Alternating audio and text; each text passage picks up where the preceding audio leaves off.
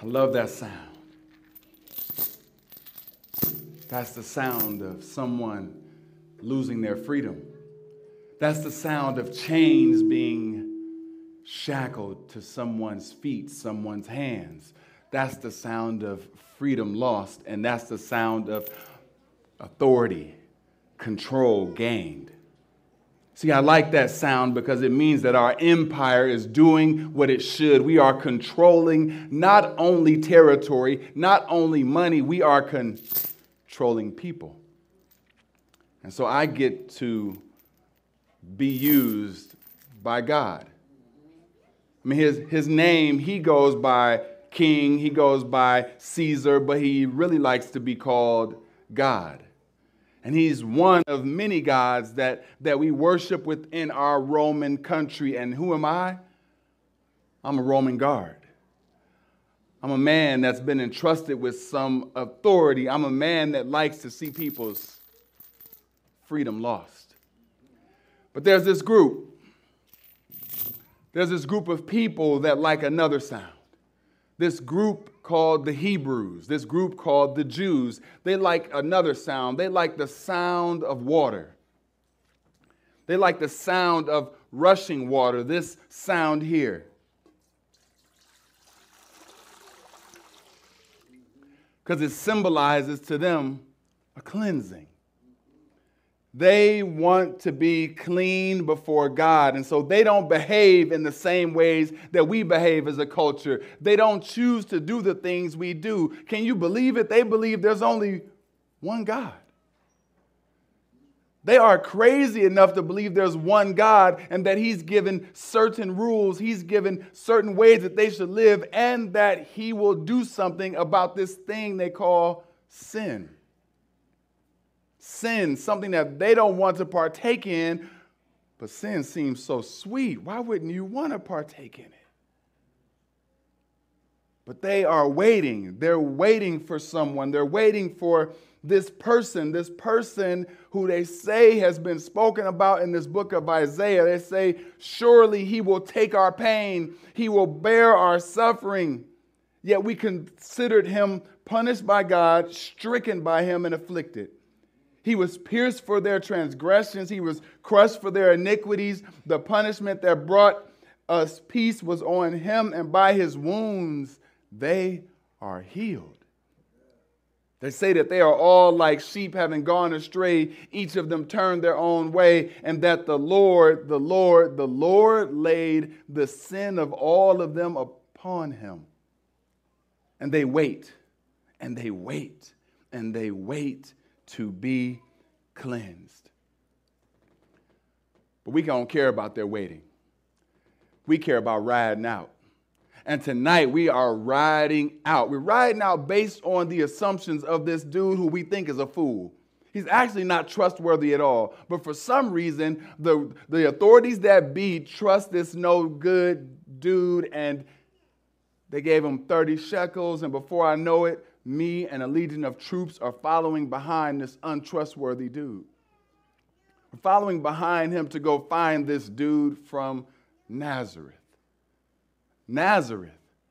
Can anything good come from Nazareth? This man whose name is Jesus. We are headed out to go and find him. We come to his door. He says, Wait a minute, I have been preaching in the synagogues. If you wanted me, you could find me.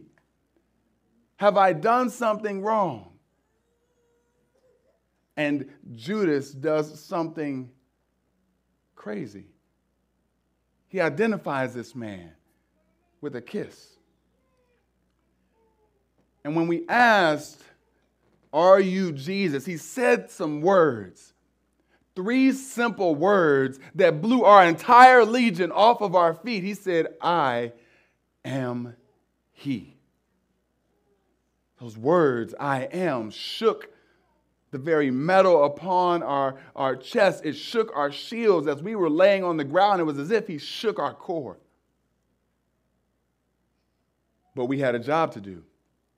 We had an arrest to make. We had a man to seize. And so we got up, we grabbed him, We were just about to haul him away, and then this man that was with him did something foolish. Now, I've seen people do crazy things. They run, they tell on other people, hoping for freedom. This man lashed out and cut one of my soldiers, cut Malchus's ear off. Now, did I tell you it was a legion of us? We are deep.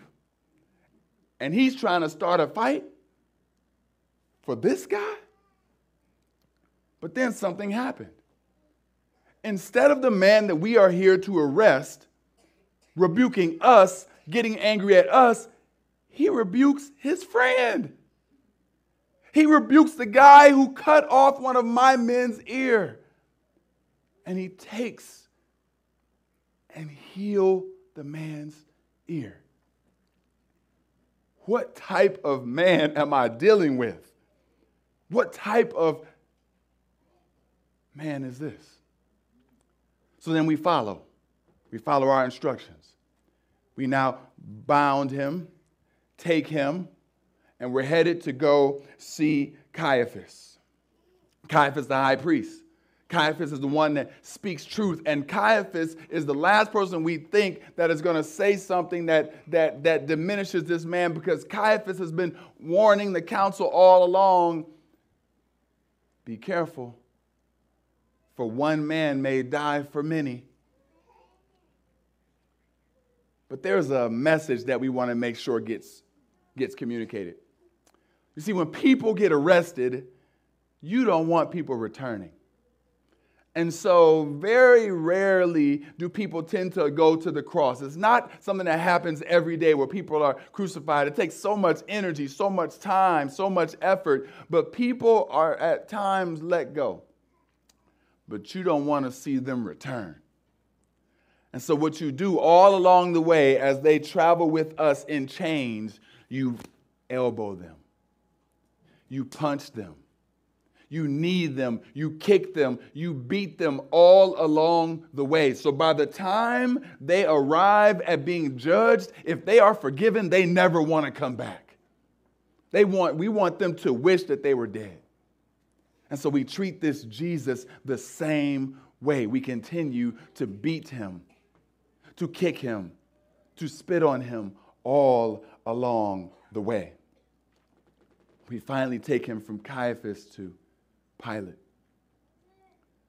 Pilate is a man of power, but he recognizes that he's still beneath the king. And so he's a man in authority that acknowledges authority. And he says to this, to this Jesus, he asks, Are you a king? Are you one of power? Are you one of great influence? And Jesus says something to him He says, My kingdom is not of this world. Not of this world. And so Pilate recognizes that he's got to do something because this group of Jews has brought Jesus before him, and to respond with no type of punishment, he will seem soft in his authority. And so he has him beaten. He has us beat him. But he says to the people these words that, that they don't tend to say that often. He said, I find him innocent. This man who has gone through channel after channel and have finally arrived at this governing judge, he says, I find him innocent. But that innocence isn't enough for the crowd. Pilate then gives it one last, one last hope.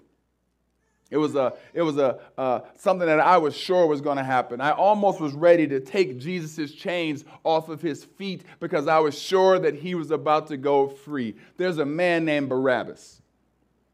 And each year, Pilate grants one prisoner to be set free. And he says, Hey, y'all remember Barabbas?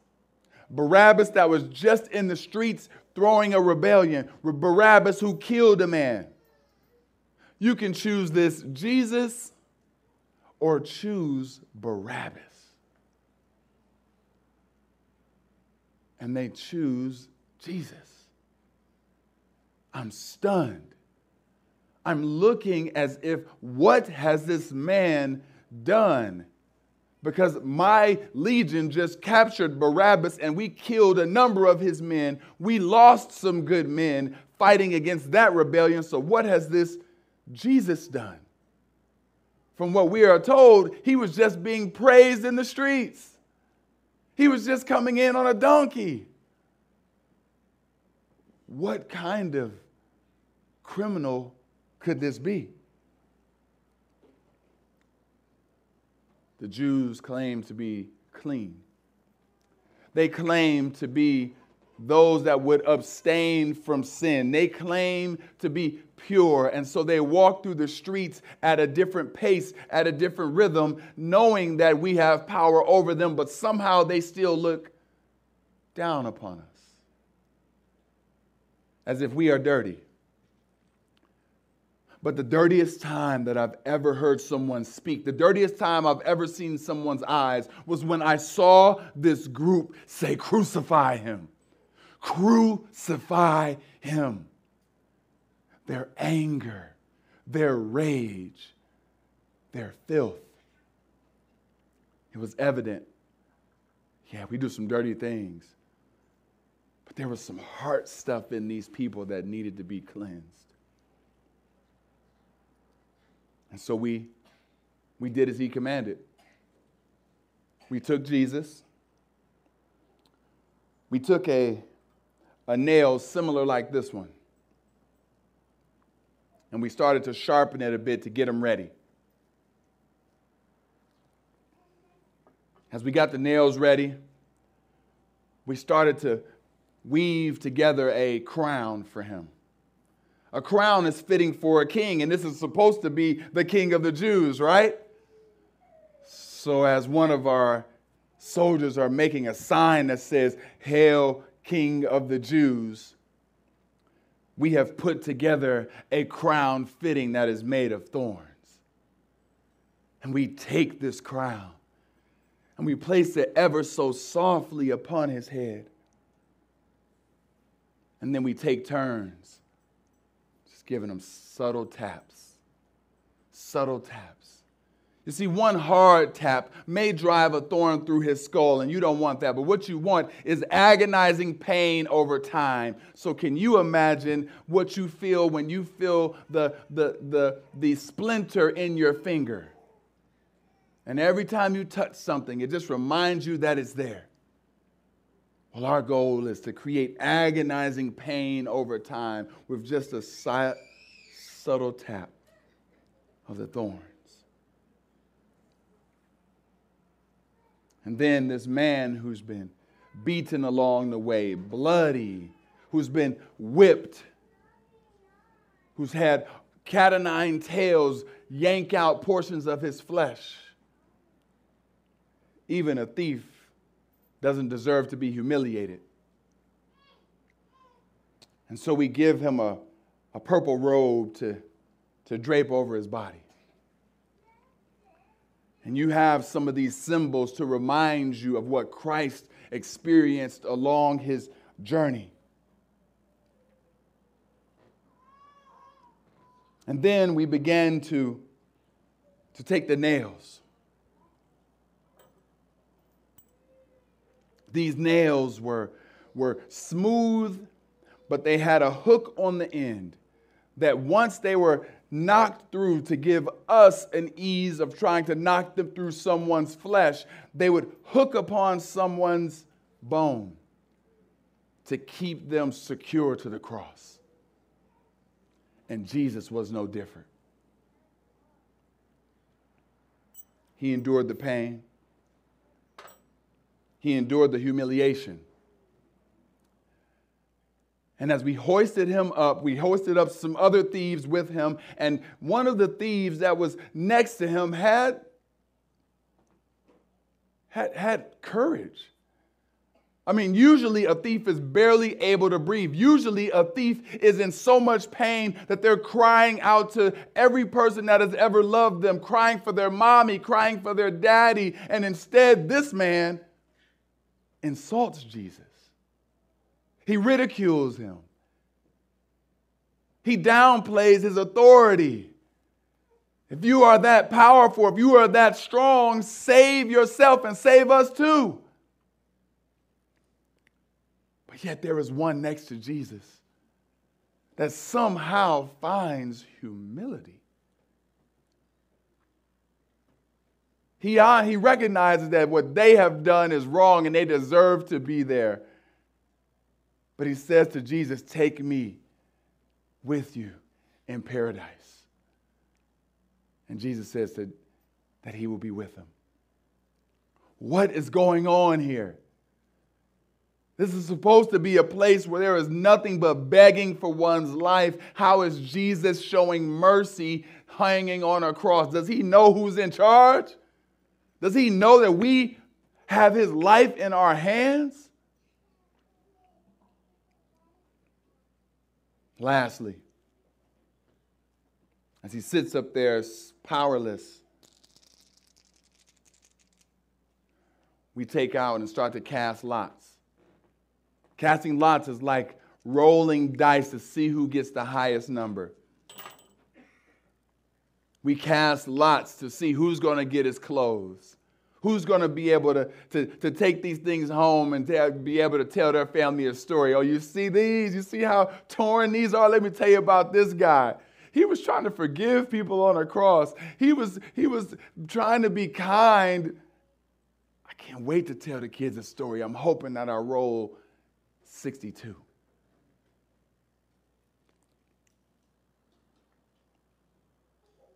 We see how thirsty he is.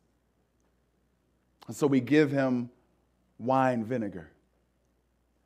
And in that moment, after, after we give this to him, Jesus says three words. He says, It is finished. And it was as if he gave up his spirit. Usually you see people trembling and cowering, but it was as if somehow this man was still in control of his life. We usually take a life it was as if he gave it up. They were coming to, to break his legs. They broke the first guy's leg, broke the third guy's legs. Because that's what makes sure that you your, your breathing is hindered, and before you know it, it only takes another 30 seconds and the person's dead. And just as they were about to break Jesus' legs, they realized that he was already dead. And so, in that moment, someone pierces his side to make sure. And when they do so, water and blood come forth and it covers my eyes, and I'm angry. But as I open my eyes, I realize this man was indeed righteous. It's as if his blood has now allowed me to see that much more clearly. It's as if his blood has now freed me from all unhealthy thinking. It's as if his blood has shown his innocence. If you ever want to know what's good about Good Friday, I now realize the goodness of Good Friday is found in the words of Isaiah that these Hebrew people keep saying. Maybe they were longing for this God to come with might. Maybe they were longing for him to come with vengeance. Maybe they wanted to be physically cleansed. But now I see Good Friday is actually about this God cleansing hearts. Surely he took our pain and bore our suffering. Yet we considered him punished by God, stricken by him, and afflicted. But he was pierced for our transgressions, he was crushed for our iniquities. The punishment that brought us peace was on him, and by his wounds we are healed. We all, like sheep, have gone astray. Each of us has turned our own way, and the Lord has laid on him the iniquity of us all. Let us pray. Father, we thank you. We thank you that we get to see the story the story of your son going through the most horrendous act we can imagine for us. Lord, the weight of Jesus' death is heavy. And we want the, the loss, Lord, the pain that's associated with that, Lord. We want to feel that so that we can know that through Jesus' suffering, there is joy. But we don't want to skip the suffering, Lord. We want to understand it, acknowledge it, and experience it. We're thankful for all that Jesus did for us. It's in your holy name we pray. Amen.